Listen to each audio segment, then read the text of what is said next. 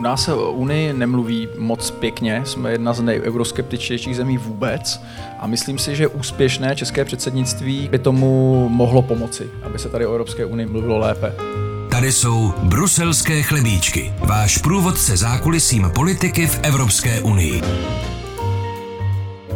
První české předsednictví v Evropské unii v roce 2009 přispělo navzdory svému rozpačitému průběhu k výraznému nárůstu popularity Unie v Česku. To loňské druhé, navzdory všem svým všeobecně uznávaným úspěchům, výrazněji pozitivnější vnímání Evropské unie u nás nepřineslo. Vyplývá to alespoň z průzkumu agentury STEM, která nálady v české společnosti vůči 27 dlouhodobě sleduje. Proč tomu tak je? Jaké to je dnes mluvit s běžnými Čechy o Unii a přesvědčovat o výhodách eura? A je Čechy o nich možné vůbec přesvědčit? To jsou témata pro další letní vydání našeho podcastu. Dobrý den, vítejte u prázdninových bruselských chlebíčků, které pro vás tentokrát servíruje Filip Nerad. Unijní politika a politici jsou stále nadovolené a proto vám v našem podcastu přinášíme obecnější témata spojená s Evropskou unii. Dnes se tedy s více než půlročním odstupem po předsednictví zaměříme na současné vnímání Unie u nás a jestli s ním lze něco udělat. Naším hostem je muž, který se s oblibou označuje za tuzemského dělníka evropské integrace, jinak viceprezident Svazu průmyslu a dopravy Radek Špicar.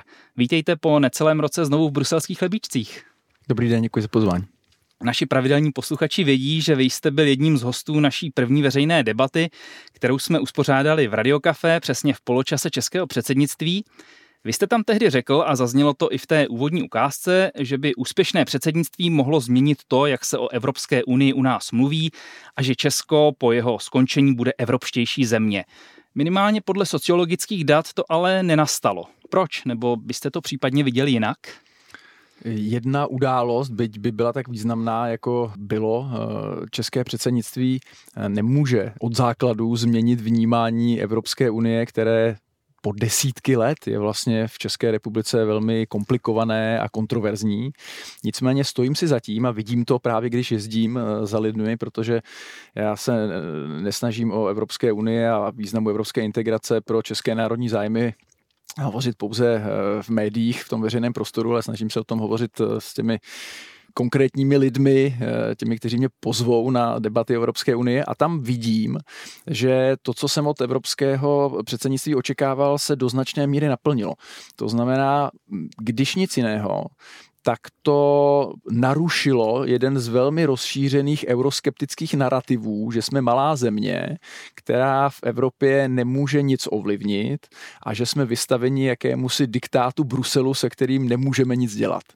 Tak eh, myslím si, že vzhledem k tomu, jak vypadalo české předsednictví, v jak těžké době eh, začalo eh, a co všechno se mu podařilo, takže minimálně tenhle narrativ to poměrně významně narušilo, což považuji za pozitivní. Jak si vysvětlujete ten rozpor, eh, že tedy sociologická data ukazují něco a vy z toho běžného kontaktu s lidmi, když jezdíte na ty debaty, slyšíte něco jiného? tak ten, ten, to zkreslení tam určitě může být eh, dané tím, že mě si zvou lidé, kteří, řekl bych, jako implicitně mají zájem o to, co se děje nejenom v Bruselu, ale mimo hranice České republiky a těch, jak bohužel víme, je v České republice stále menšina. To znamená, je možné, že prostě, nebo spíše pravděpodobné, že já hovořím s menšinou, která nemusí být vždycky eurooptimistická. To jsou pozvání, které já mám mimochodem nej, nejraději, když mě pozve nějaká skupinka euroskeptiků, protože to je. A děje se to často? Děje se to méně hmm, často, nežli, nežli pozvánky od euro realistů nebo optimistů, ale o to rád, o to radši ty eh, pozvánky přijímám, protože právě ta konfrontace nebo ten dialog, ten rozhovor s těmi, kteří nejsou přesvědčeni o výhodách evropské integrace, eh, je myslím jak pro ně, tak pro mě ta nejzajímavější. No.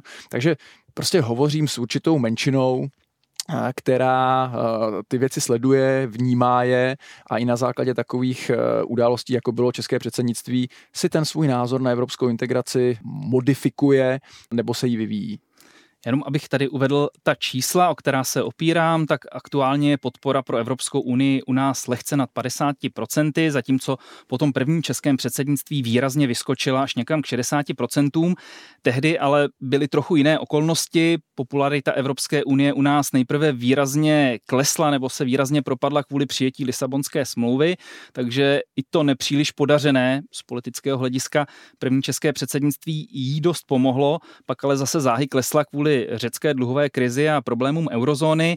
Ta současná podpora se v posledních letech tak nějak drží setrvale kolem těch 50% eh, a teď se do toho promítla i ta energetická ekonomická krize. Ale když zmiňuji těch 50%, což je takový teď poměrně setrvalý stav, eh, tak nevím, jestli to v tom českém kontextu samo o sobě už nelze vnímat jako dobrou zprávu, protože v minulosti to bylo výrazně horší. Já to jako dobrou zprávu nevnímám. Ano, lze se na to dívat tak, jak naznačujete, to znamená, že ta sklenice je poloplná, ale já se spíš koukám na tu prázdnou polovinu a opravdu kolem 50% vzhledem k významu evropské integrace a toho, jak je pro nás evropská integrace důležitá z politického, bezpečnostního a hlavně z ekonomického hlediska, kterým se zabývám já primárně vzhledem, eh, vzhledem ke své funkci ve svazu průmyslu, je to pro mě prostě strašně špatné číslo. My jsme a co by země, bylo dobré číslo? No, dobré číslo by bylo srovnatelné ne snad třeba se zakládajícími členy Evropské unie, ale i třeba s některými sousedními našimi státy, které prostě tu afinitu a význam Evropské unie a členství své země v Evropské unii vidí mnohem, mnohem významnější eh, nežli my. To znamená, já bych se opravdu rád pohyboval někde kolem 70-80%. A štve mě nebo mrzí mě, že to tak není, hlavně z toho důvodu, že si uvědomuji, že na číslech, prostě na objektivních faktech jsme schopni doložit, že málo která země v Evropské unii získává ze členství v Evropské unii tolik jako Česká republika. A je ten váš sen, když to tak nazvu, vůbec reálný? Protože ani v době referenda o vstupu do Evropské unie to číslo eh, lidí, kteří hlasovali pro vstup, nebylo tak vysoké, takže není to strop, který je nedosažitelný? Ne, tak určitě takhle se na ní nedívám. Já si myslím, že to dosažitelné je, ale je potřeba splnit několik předpokladů. Za prvé jsem pochopil, že nepomůže, když se bude Evropská unie chválit sama. Eh, musí to za ní dělat ti, kteří jsou přesvědčeni o jejím významu a přínosu pro sebe samé nebo, nebo pro svoje země. Určitě nepomáhá lakovat věci na růžovo a říkat, že všechno, co dělá Evropská unie a co je součástí evropské integrace, je v pořádku, protože to zcela rozhodně není. A poslední věc, na kterou narážíme v České republice a která je do značné míry zodpovědná za ta špatná čísla, je prostě politický leadership. My vlastně pro mě stále překvapivě jsme země, která, nebo lidé, občané, kteří se nechají významně ovlivnit politiky. A když si udělá takovou dlouhou časovou osu a podíváte se na to, když jsme měli proevropské vlády, minimálně v té retorické úrovni, tak vidíte, že podpora a obliba Evropské unie stoupala a když jsme, a to bohužel byla většina času, měli euroskeptické vlády, tak ta podpora klesala. To znamená, politici hrají opravdu klíčovou roli. V tomhle jsme jako velmi spolitizovaná společnost, jak říkám, pro mě překvapivě, nepovažujte za, za úplně šťastné, ale politici mají opravdu obrovský vliv na myšlení lidí a chybí nám prostě málo politiků s odvahou, eh, kteří by říkali, že evropská integrace migrace, přestože si to většina lidí v tuhle chvíli nemyslí, nebo mírná, mírná většina. U eura je to tragické, tak eh, by byli ochotni ty přínosy vysvětlovat a jít vlastně z kůží na trh a hladit tu společnost proti srsti, projevit nějaký leadership, nějakou odvahu. To nám dlouhodobě chybí a já si myslím, že to je jeden z těch hlavních důvodů. Čím si vysvětlujete tady to naslouchání politiků zrovna v této oblasti, protože obecně politici se u nás eh, netěší moc eh, dobré pověsti, lidi jsou eh, na ně spíš zvyklí nadávat, ale v tomto ohledu jak říkáte, a můžeme vzít jako historický příklad bývalého prezidenta Václava Klauze, který se asi výrazně podepsal na, na té české euroskepsy. Tady to naslouchání bylo. Proč zrovna v otázce Evropské unie my tolik dáme na, na názory politiků a v jiných oblastech třeba ne? Já si myslím, že to neplatí jenom pro oblast Evropské unie, všímám si toho i v jiných oblastech. Nicméně tohle je oblast, a za to trošku Evropské unie může, že je tak složitá, je tak komplikovaná, je tak vzdálená těm každodenním běžným starostem běžných občanů, že to vlastně na ty politiky do značné míry nechávají. Nejsou schopni, nebo mnoho lidí není schopno číst mezi řádky, ověřovat si fakta, sledovat ty děje, tak jak se reálně odvíjejí v Bruselu, vědět, co která směrnice pozitivního a negativního přinesla, dělat si ten odpočet, jestli je to spíše negativní nebo pozitivní a nechávají to prostě na těch politicích a jejich interpretaci. A to bývá velmi často účelová, ideologická, ne faktická a to právě z těch důvodů, že prostě politici vidí, že euro eh, je u nás téma nepopulární, že je 70 nebo přes 70% občanů proti a že by vlastně vyžadovalo obrovské úsilí, argumentační schopnosti, čas a energie, aby občanům vysvětlili, že se není čeho obávat a že obávat se zdražení při přechodu na euro je euromítus, který i Slováci eh, jasně ukázali a tak dále. Prostě vyžadovalo by to od nich značné úsilí, čas, energii a odvahu a tu tomu prostě nechtějí věnovat. K euru se určitě ještě dostaneme, jinak, jak jste teď zmínil, tak nedávná kauza například bývalého ministerského předsedy zahnutí Ano Andreje Babiše, který kritizoval Evropskou unii za ta víčka přilepená k plastovým lahvím, na Češ kolega a spoluautor bruselských chlebíčků Viktor Daněk na Twitteru upozornil na to, že to byla jeho vláda, která toto opatření v Evropské unii podpořila a neseme tedy spolu odpovědnost za něco, co nyní Andrej Babiš kritizuje, což je takové docela, docela příznačné na tu českou politickou debatu o Evropské unii a jejich přínosech lomeno nepřínose. To je velmi charakteristické a takovýchto příkladů bychom mohli najít celou řadu, týkající se například Green Dealu, jeho odhlasování a mnoha dalších věcí. Je to tak. Já si vypůjčím od STEMu ještě jedno číslo, které je o něco pozitivnější a podle toho aktuálního průzkumu chce v Evropské unii zůstat 60% Čechů a řekněme nad tou polovinou se to stabilně drží už několik let. Vy jste v té na, zmiňované naší poločasové debatě v říjnu tehdy tak optimistický nebyl ohledně případného výsledku toho hypotetického referenda o vystoupení z Evropské unie. V celé Evropě se nicméně zdá, že ten efekt Brexitu a všech potíží s ním spojených přispěl k tomu, že odchodové choutky eh, opadly i u antiunijních stran. Vnímáte to u nás taky? Je pravda, že Brexit eh, snad nejenom tedy eurooptimistům, ale i euroskeptikům ukázal, že na odchodu z Evropské unie v podstatě neviděla ani tak silná své bytná země, jako je Velká Británie, eh, na to, jak by to dopadlo v případě menších více na evropském vnitřním trhu závislých států, jako je právě třeba Česká republika nebo některé naše sousední státy, takže tohle určitě pomáhá. Nicméně jsem stále přesvědčen o tom, a, a politologická teorie to jasně dokazuje, že referendum, ať už u nás nebo kdekoliv jinde, je prostě nesmírně nebezpečná věc, která velmi často, a v tom je právě ten paradox, nebo v tom je to nebezpečí, je ovšem jiném, nežli o tom tématu toho referenda. To znamená, lidé by se eh, bohužel ne tolik v tom referendu, kdyby bylo vypsáno, což doufám, že se nikdy nestane, vyjadřovali k tomu, jestli je pro nás eh, evropské, členství v Evropské unii výhodné nebo nevýhodné, ale vyjadřovali by se prostě ke všemu ostatnímu. Vyjadřovali by se k tomu, jaká je jejich ekonomická situace, jestli jsou eh, spokojeni s rozvojem České republiky, s tím, jaký oni žijí život a tak dále. A v tomhle jsou ta referenda prostě nesmírně nebezpečná. Takže mám z něj obavu uh, nadále. A o tom bylo z velké části i to samotné britské referendum. To si asi, Přesně tak, to asi bylo dneska ukazuje. Jinak eh, pokud naši posluchači eh, slyší eh, déšť a kapání kolem nás, tak to nemáte poruchu na vašem přijímači, ale rozpršelo se nám tady, náš podcast nenahráváme v parných létech, ale během srpnové, srpnové přehánky, takže případně omluvte, ale k podcastu to snad může patřit.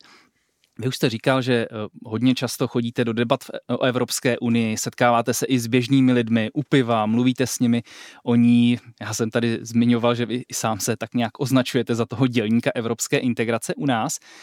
Během těch eh, debat s těmi běžnými Čechy pozorujete tam nějaký vývoj, co je zajímá, co je trápí, je tam nějaký posun nebo jsou ta témata stála a opakují se? Jeden velký silný trend tam pozoruji. Nevím, jestli je to tím, že sám jsem na něj jako velmi citlivý a považuji ho za důležitý, proto si vždycky pamatuju, když s ním přijde i ta druhá strana, ale je to vlastně ztráta konkurenceschopnosti České republiky vůči Evropě, a ztráta konkurenceschopnosti Evropy vůči zbytku světa. No, to je jako velmi eh, důležité, citlivé téma, o kterém je potřeba hovořit, který vlastně k mému pozitivnímu překvapení lidé vnímají ať už ho cítí sami na sobě v nějakém výseku toho problému, nebo ho vnímají na těch makročíslech, která se teď čím dál tím více dostávají na povrch a, a je, diskutují se.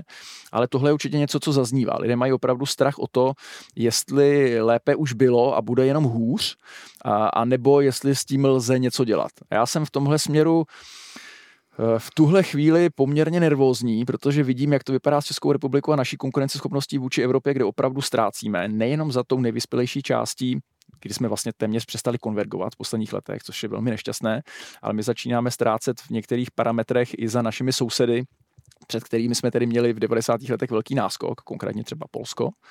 No a potom, protože k té funkci na národní úrovni ve Svazu průmyslu a dopravy jsem si ještě přidal před více než rokem funkci v Business Europe, což je největší evropský zaměstnavatelský svaz, který zastupuje několik milionů evropských firm vůči Evropské komisi, parlamentu a radě ta, a tam řešíme hlavně taková ta celoevropská nebo spíše globální, primárně tedy ekonomická témata, tak vidím ten postupný úpadek konkurenceschopnosti Evropy vůči speciálně tedy dvěma centrum ekonomické moci a to jsou Spojené státy a Čína. A tohle lidé nějak vnímají. Je to pro mě překvapivé, možná je to zase dané tím, že se spíše potkávám s tou menšinou, kterou zajímá to, co se děje mimo Českou republiku, což opravdu jako není většina Čechů, ale tohle téma tam v poslední době rezonuje velmi. Nedostatek vize České republiky a Evropy a ztráta konkurenceschopnosti. Ten zájem, to je eh, zajímavá věc, protože o tom se často mluví, že velký problém té české debaty a vědomosti o Evropské unii vyplývá z nezájmu o Evropskou unii. Pozorujete to také, že Čechy vlastně Evropská unie nezajímá a z toho důvodu jí nerozumí a z to je ten důsledek potom ta, ta euroskepse nebo ten, to kritické nahlížení na Evropskou unii. Určitě a omlouvám se za, za, to, za ten výraz, ale ono, aby se v tom prase vyznalo. Jo. Opravdu eh, já jsem to studoval, takže já jsem tím strávil hodiny času, věnuji se tomu, že to považuji za důležité, věnuji tomu nadále a budu věnovat eh, spoustu energie, ale úplně chápu člověka, který prostě řeší svoje denodenní živobytí tomhle mimochodem ty moje cesty eh, na pozvání k diskuzi o Evropské unii, řekl bych, eh, byly významnější pro mě a pro mé uvažování o téhle zemi a přístupu eh, mých spoluobčanů k Evropské unii asi více než pro ty, kteří mě tam poslouchali. Jsem si uvědomil prostě spoustu věcí, že jsou tady lidé, kteří opravdu řeší existenční záležitosti, exekuce, několik set tisíc lidí v exekucích. Být v exekuci, tak se určitě nezabývám tím, jak dopadlo vyjednávání o poslední evropské směrnici, nebo jestli vyhrajeme taxonomii jsou lidé, kteří nemají ani na to, aby zaplatili výlet svým dětím na školu v přírodě. No, tak to jak u nich chápu, že se o to příliš, co se děje mimo Českou republiku, nestarají a jsou to lidé, kteří jsou vlastně negativně naladění vůči jakémukoliv systému, ať už je to evropský politický systém, který je navíc velmi, velmi komplikovaný a nesrozumitelný, anebo je to domácí politický systém tady v České republice.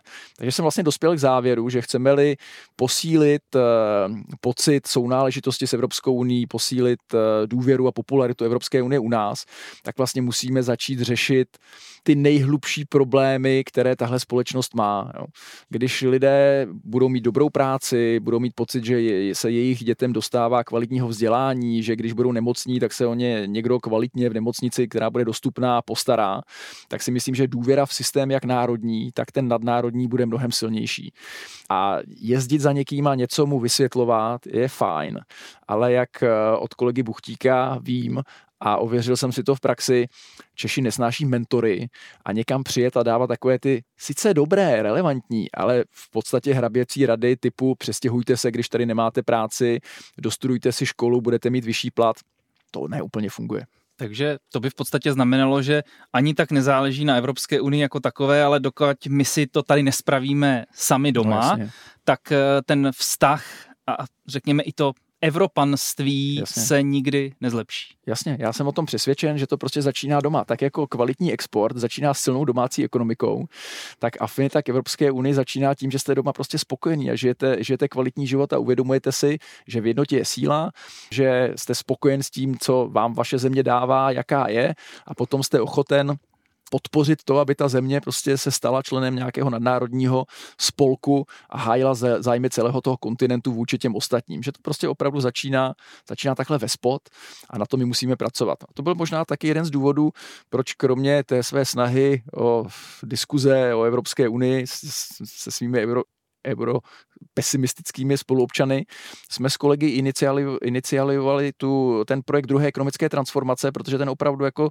minimálně v té ekonomické oblasti se snaží odpovědět na to, proč se nám tady nežije tak, jak bychom mohli a proč stále zaostáváme svoji ekonomickou výkonností za těmi neúspěšnějšími a proč se nám teď zači, začali spíše vzdalovat, nežli přibližovat, tak jak jsme se dokázali přibližovat v těch 90. letech. Posloucháte Bruselské chlebíčky, průvodce kuchyní evropské politiky. Hostem tohoto letního vydání bruselských chlebíčků zůstává viceprezident Svazu průmyslu a dopravy Radek Špicár. Druhým tématem, o kterém v souvislosti s Evropskou uní často mluvíte a které vám je vzhledem k vašemu profesnímu zaměření asi ještě bližší, tak to je euro a jeho přijetí u nás. Vy jste jeho zastáncem, to není žádné tajemství.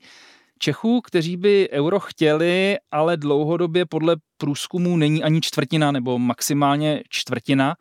Proč jsou Češi tak euroskeptičtí v tom smyslu společné měny, když průmysl, obchodníci a biznes vůbec eh, její přijetí naopak dlouhodobě prosazují?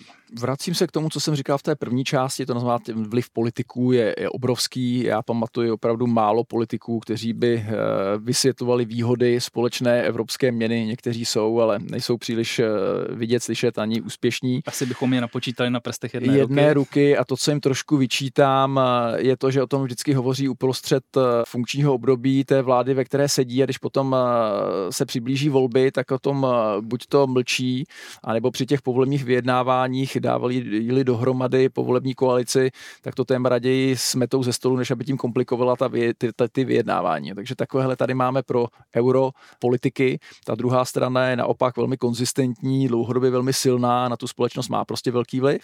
No ale potom, když jsem říkal, že považuji za velmi kontraproduktivní hovořit o Evropské unii pouze pozitivně a nepoukazovat na ty eh, mezery, nedodělky a chyby, které dělá, tak u eura to také platí.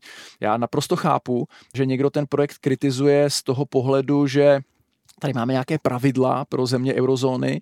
Mnoho zemí eurozóny ta pravidla porušuje, to prostě není v pořádku.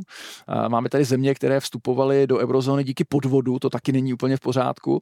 No a já jsem eurooptimistou, kromě jiného z toho důvodu, že jsem prostě přesvědčen o tom, že je potřeba v eurozóně podpořit ty odpovědné státy, kteří se nechtějí zadlužovat, chtějí dodržovat pravidla a jsem přesvědčen o tom, že Česká republika by prostě mohla posílit tohle zodpovědné křídlo, spíšle nežli to křídlo nezodpovědné. A udělat bychom to měli už z toho důvodu, že jsme vlastně na eurozóně tolik závislí, že to není tak, že když ona se složí, tak nám se nic nestane a vyděláme na tom, že jsme země platící českou korunou. My jsme od eurozóny pomyslně odděleni papundeklovou přepážkou a kdyby došlo k výbuchu uvnitř eurozóny, no tak nás ta tlaková vlna okamžitě smete pouze s, s vteřinovým spožděním. Jo. A pro mě je to nesmírně hloupá pozice, kdy se vlastně rozhoduje svým způsobem o nás bez nás, ale tentokrát s tím můžeme něco dělat a vlastně dobrovolně jsme v té druhé místnosti, která ať už pozitivní nebo negativní důsledky rozhodování v eurozóně prostě pociťuje a pocitovat bude, ale sami se na těch rozhodováních nechceme účastnit. Tady se vžila taková... Já se omlouvám, já na to mám ještě takový britský příměr, který mě naučili ve Velké Británii na univerzitě. Oni říkali, víte přátelé, buď to jste u stolu, nebo jste na stole. No, a já mám pocit, že místo toho, aby jsme byli u toho stolu a snažili jsme se přispět k tomu, aby ta hostina prostě fungovala jinak, lépe, efektivněji, tak jsme na tom stole a to je nevýhodná pozice. Obávám se, že to tak často i u těch, nebo aspoň bývalo u těch, i u těch politických otázek v Evropské unii. V souvislosti s eurem se tady eh, vžila taková mantra, že přijetím společné měny budeme platit řecké dluhy, což už dávno nehrozí. To byl takový ten největší strašák eh, nebo nejhlavnější důvod, proč do no, eurozóny no, nevstoupil. spíš bychom byli rádi, že by nám někdo pomohl, kdyby došlo k nejhoršímu přesně tak platit ty naše dluhy. No. Co je teď tím hlavním strašákem, který Čechy od eura odrazuje. Co vám říkají o euru ti lidé při těch eh, debatách, když k němu třeba mají výhrady? Jo, no bohužel je to, je to šílené, ale je to stále ten nejhorší euromítus Slováky zcela jako spochybněný a to je zdražení při přechodu na, na euro, takže to stále prostě mezi těmi lidmi, eh, mezi těmi lidmi funguje. Byť musím tady eh, říci, že i mý oponenti, se kterými se často potkám v veřejném prostoru, ať už je to, no nebudu jmenovat, eh, ale... Klidně nebuďte slušný a klidně jmenujte. Kovanda, Slaný a ostatní, už sami přiznávají, že tohle opravdu jako není tím, tím hlavním problémem. Potom určitě lidé poukazují na zadluženost některých, eh, některých evropských států, které jsou součástí, eh, součástí eurozóny a potom spoustu, spoustu dalších věcí. No, ale mám pocit, že to slábne a zase Češi jsou vlastně já ten český euroskepticismus mám vlastně docela rád, když nepřekročí určitou hranici, která už je opravdu kontraproduktivní, ale do jisté míry je vlastně zdravý, protože se na ty procesy v Evropské unii kouká velmi kriticky a oni si to zaslouží. No. A s tím eurem je to velmi podobné. Znamená to ale taky, že Češi, eh, když jim realita ukáže, že ten jejich koncept není úplně správný, tak dokáží své názory změnit. A jestli tedy něco opravdu pomohlo podpoře eura, myslím, že se to v číslech, nebo doufám, že se to v číslech alespoň trochu ukáže eh, v, minul, v budoucnosti, tak je prostě inflační krize, která jasně ukázala, že jestli a tam jsem i já měl určitý otazníček, jestli opravdu v inflační krizi nám ta vlastní měna pomůže, protože přeci máme tu vlastní centrální banku, můžeme si s těmi úroky hrát, jak chceme. No a ono se ukázalo, že nám to nepomohlo vůbec. Že tady máme eh, jedny z nejvyšších úroků, nebo jsme měli v celé Evropě a zároveň jsme měli jednu z nejvyšších uh, úrovní inflace v celé Evropě a to mnohem vyšší, nežli byla průměrná inflace v eurozóně. Takže vlastně nás ta koruna nechrání a nejenom, že nás nechrání z pozice firem a vlastně i domácností, můžu říct, že nás poškozuje. A to tak, že tvrdím, že kdybychom tady platili eurem, nebo netvrdím, že kdybychom tady platili eurem, tak máme 3% inflaci, ani omylem, ale kdybychom tady tím eurem platili, tak bychom nemuseli bojovat na dvou frontách. To znamená, jak s vysokou inflací, se kterou platíme se kterou bojujeme tak jako tak. To je mobilní telefon Radka Špicera. Hrozně se omlouvám, pardon. A zároveň s vysokými úroky. Jo, to znamená, pro firmy je tohle boj na dvou frontách, který je nesmírně nepříjemný, jak s vysokou inflací, kterou nedokážeme skrotit, navzdory České koruně a České centrální bance, a zároveň s těmi vysokými úroky. A aby si to dokázali domácnosti představit a neměli pocit, že to je problém jenom českých firm, no tak oni jsou tou obětí v souvislosti s hypotékami. Kdybychom tady platili eurem, tak se zcela jistě hypotéky nezdraží tak brutálně, jak se zdražily českým domácnostem v posledních letech. Tady by pouze odpůrce eura mohl připomenout situaci v Pobaltí, kde po Baltí platí eurem a ta inflace je tam také vysoká, nebo dosáhla také těch, řekněme, těch českých, rozmě, těch českých rozměrů. Nicméně, když se bavíme... Tak já vám do toho skočím, no. se omlouvám. Po Baltí trpí chronickou inflací před eurem, v euru, to je jako velmi specifický případ, ty důvody jsou tam trochu jiné. Srovnávejte nás se srovnatelnými zeměmi, jako je Slovensko třeba. Slovensko má velmi podobnou, mělo podobnou ekonomiku, teď už nemá slovenskou centrální banku, to znamená, nemůže s tou inflací pracovat tak skvěle, jak jsme si mysleli, že s ní budeme pracovat my a podívejte se, jakou měli inflaci. Měli nižší eh, nebo minimálně srovnatelnou. Takže, jak říkám, to, jakou máte inflaci, totiž nezáleží na tom, jakou měnou platíte, nebo nejenom. Jo, tam jsou mnohem důležitější efekty. Odkud nakupujete energie, kolik za ně platíte, eh, jestli jste závislí na levném ruském plynu nebo nejste, eh, jak funguje trh práce. Když máte nejnižší nezaměstnanost jako my, chybí vám na trhu 200 tisíc lidí, no tak prostě musíte zvedat platy i v situaci, kdy to třeba produktivita úplně neumožňuje, ale vy to musíte dělat, což je samozřejmě inflační faktor a tak dále, a tak dále. Jo? To znamená, inflace eh, nerovná se měna.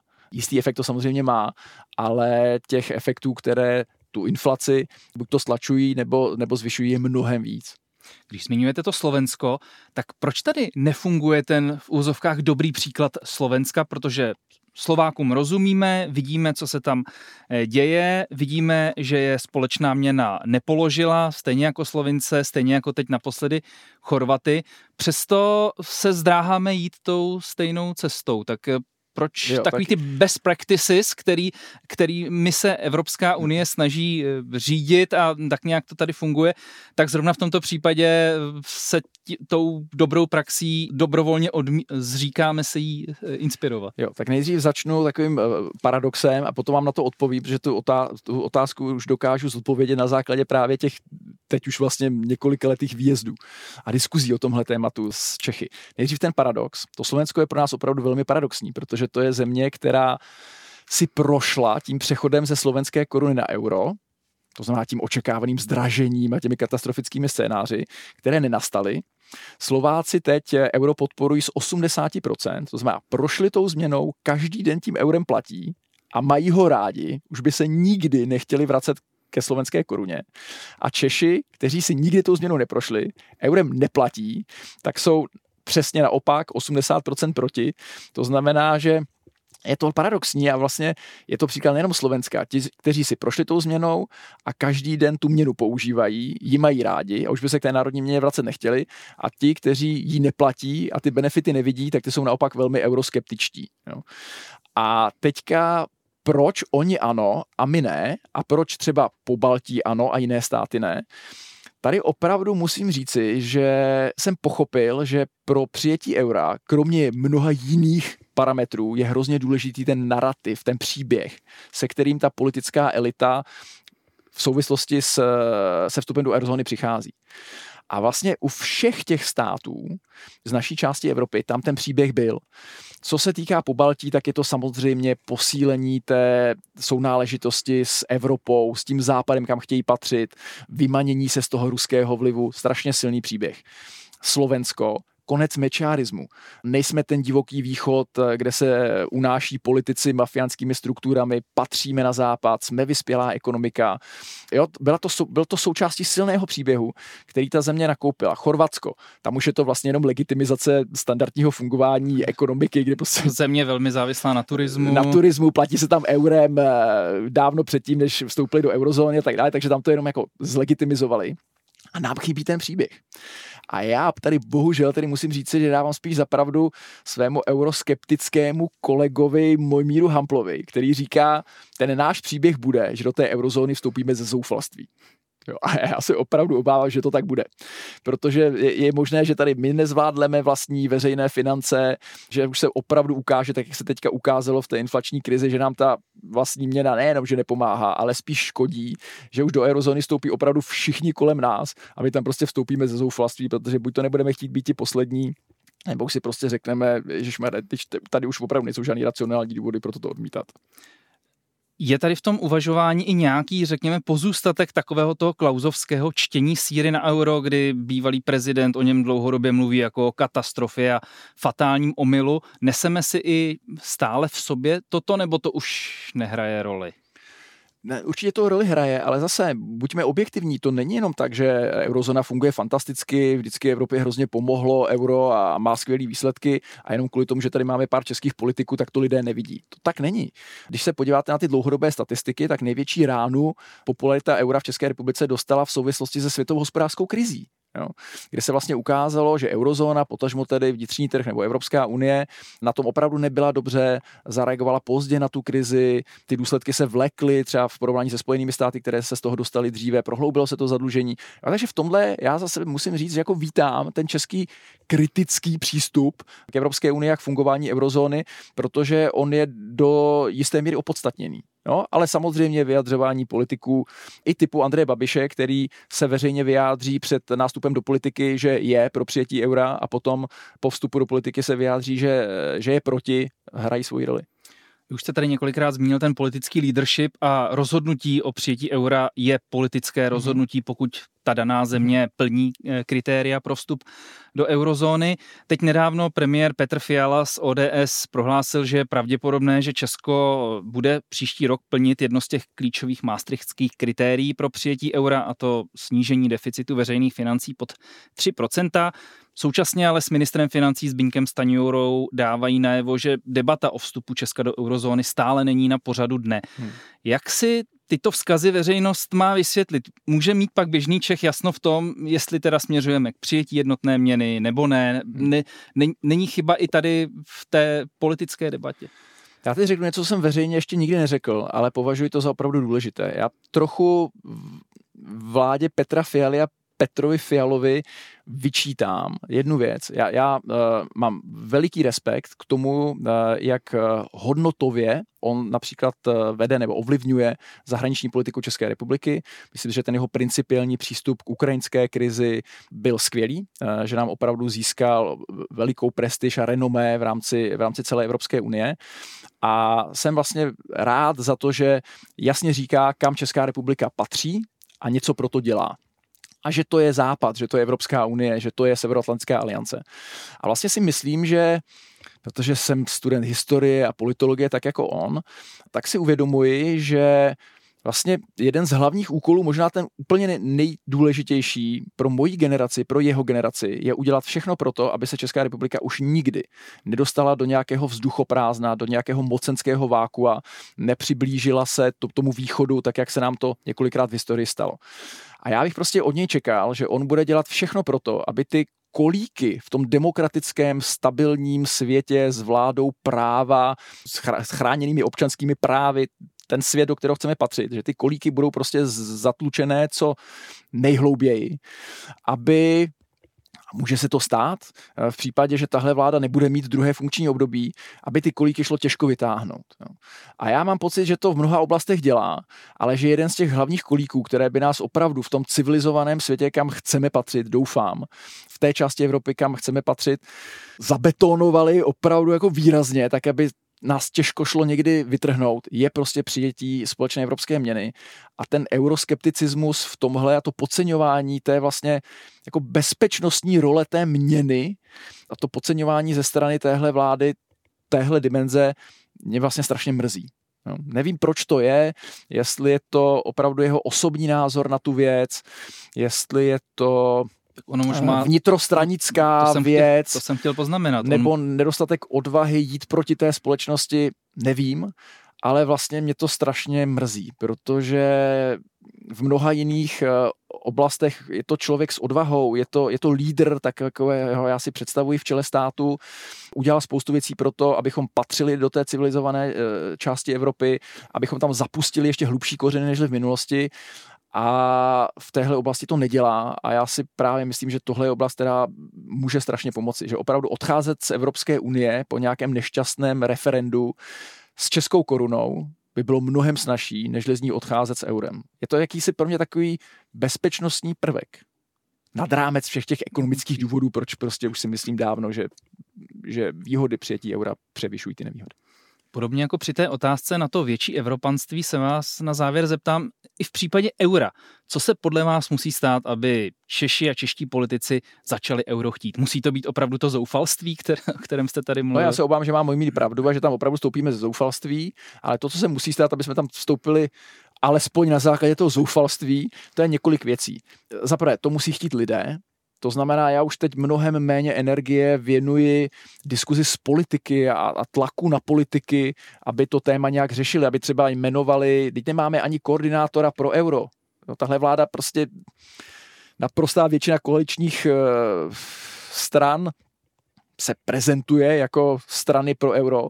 Nedokázali ani znovu obsadit pozici koordinátora pro euro na ministerstvo financí. To je, to je jako šílená ostuda. Takže už nevěnuji tolik času vlastně diskuze z politiky, protože si myslím, že hovořit s lidmi a získat takovou jako všelidovou podporu eh, pro přijetí eura je mnohem důležitější, byť samozřejmě mnohem těžší, mnohem eh, větší běh na dlouhou tráť, ale prostě lidé to musí chtít. Lidé to budou chtít, když eurozóna bude dobře fungovat. No, to znamená, je potřeba a pro nás je to těžké, aby jsme mimo tu eurozónu, ale aspoň částečně přispívat k tomu, aby Evropská unie, její vnitřní trh jak tak fungoval, aby eurozóna fungovala dobře. No a potom eh, to musí hledat a podporovat eh, politiky s odvahou, kteří si to budou schopni odpracovat, tak jako si to svého času odpracovali ti slovenští politici, kteří na tom potom dokázali vydělat, protože ukázali jako obrovský leadership. Oni šli proti Slovákům, protože euro nebylo populární tolik, pro mě jako u nás, před přijetím eura dokázali to zlomit tu zemi úspěšně tím přechodem provést a poměrně rychle ukázali ty pozitivní efekty a dostali vlastně na svoji stranu většinu společnosti, dnes 80%. A takhle má fungovat politika. Uzavírá host těchto bruselských chlebíčků viceprezident Svazu průmyslu a dopravy Radek Špicar. Díky, že jste si na nás v létě udělal čas. Já děkuji za pozvání. Pokud vás naše povídání zaujalo, tak nás sdílejte a komentujte a hlavně budeme rádi, pokud nás budete dál poslouchat a odebírat. Ať už ve vašich oblíbených podcastových aplikacích, v aplikaci Můj rozhlas, na webu radiožurnálu nebo na našem spravodajském serveru iRozhlas.cz. Každé pondělí po 11. nás můžete slyšet také na Českém rozhlase Plus. Tak si nenechte ujít ani další epizody. Při některé z nich se naslyšenou opět těší Filip Nerad.